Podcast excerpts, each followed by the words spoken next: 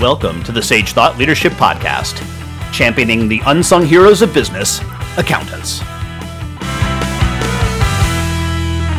Well, hi, everyone, and welcome to our podcast. I'm Ed Kless, and with me today is Ryan Kerry. In the late 1990s, Ryan Kerry initiated his investment technology career at Advent Software. Advancing through roles at Advent, he later joined SEI to oversee their outsourced investment management. With a knack for data management and client service, he established AccuSource in 2008, specializing in white glove operations for family offices.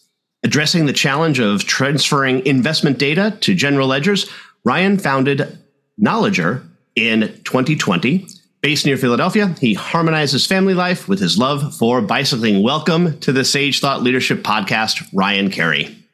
Thank you. Thank you, Ed. And thank you for the invite. Well, first off, Ryan, why do you do what you do? I love using data and computers to make life easier on people. And that started back even before Advent when I was a bond trader and realized the computer and Bloomberg and using DDE links in Excel back in the 90s could help you make better decisions. And then my career and companies have progressed through that. And that's what we do now is we try to use tools and robots to make accountants' life easier.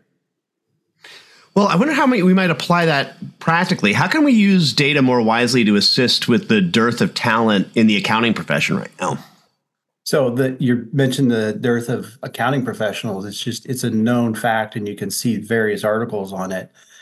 Um, what happened when I was running my last company? We had a white gloved operation service, and I kept seeing the family offices, and you have these very talented accountants hitting pause at the end of the month or the quarter and doing all the data entry into the general ledger, and there just has to be a better way, and that's where the idea for KnowLedger came. So with not we're we're using tools and um, uh, rules engines to stop the accountants from doing that work and use that to put the data in. And also, you're separating the data entry from the audit, which like th- that is just an accounting rule that you should be doing. So it really helps the accountants to say, I'm going to be an accountant and an auditor instead of doing data entry, which nobody likes data entry anyway. The challenge, of course, is is that in the accounting profession, oftentimes they bill by the hour, and isn't this potentially a reduction in their their fee if they go from that side of things?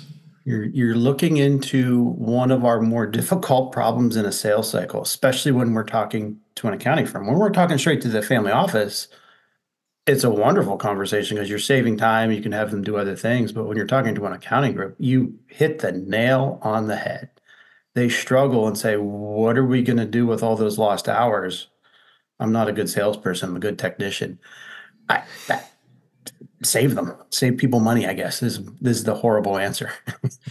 well, or perhaps change their pricing strategy to something more like subscription based pricing. Exactly. That's easier said than done. That's what I would do, but I agree with you. So, talk a little bit more about how the the data moving into the accounting system um, and the and the technology that you have really a, a, allows for a reduction in even audit because you're kind of checking things as you're going. It's almost a continuous audit, if you will. It is. You're right. So it's a continue. You can push the data more frequently if you want. Um, and it really depends on the source. Some sources aren't as good as others, and you're also able to tag the journal entries into the general ledger.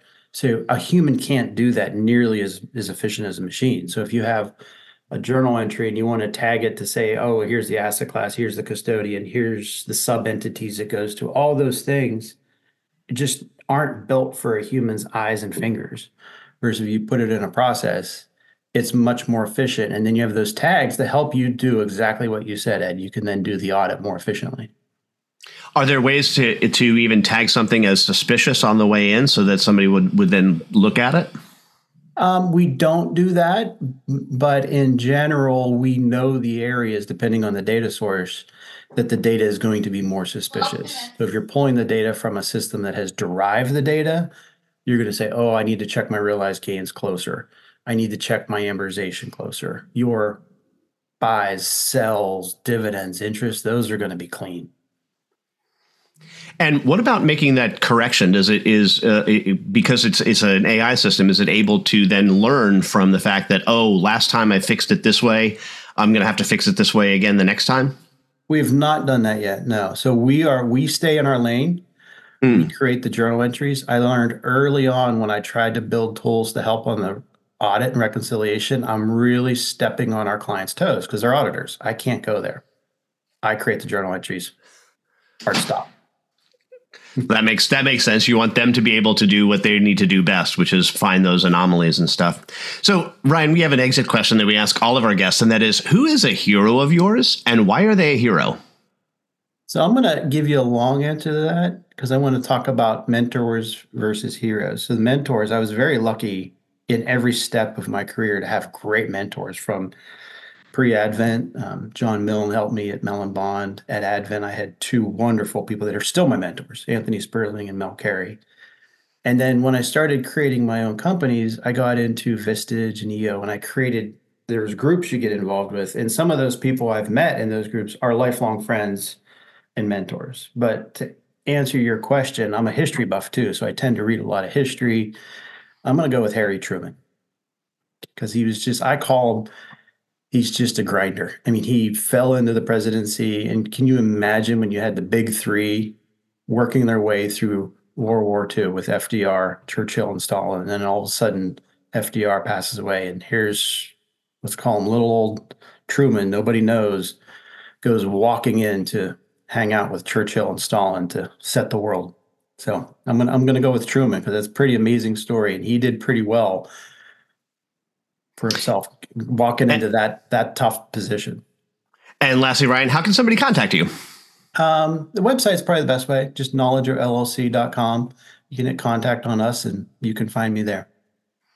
All right, Ryan Kerry, thanks so much for being a guest on the Sage Thought Leadership Podcast. Thank you, Ed. Review and subscribe by searching your podcast player of choice for Sage Thought Leadership Podcast.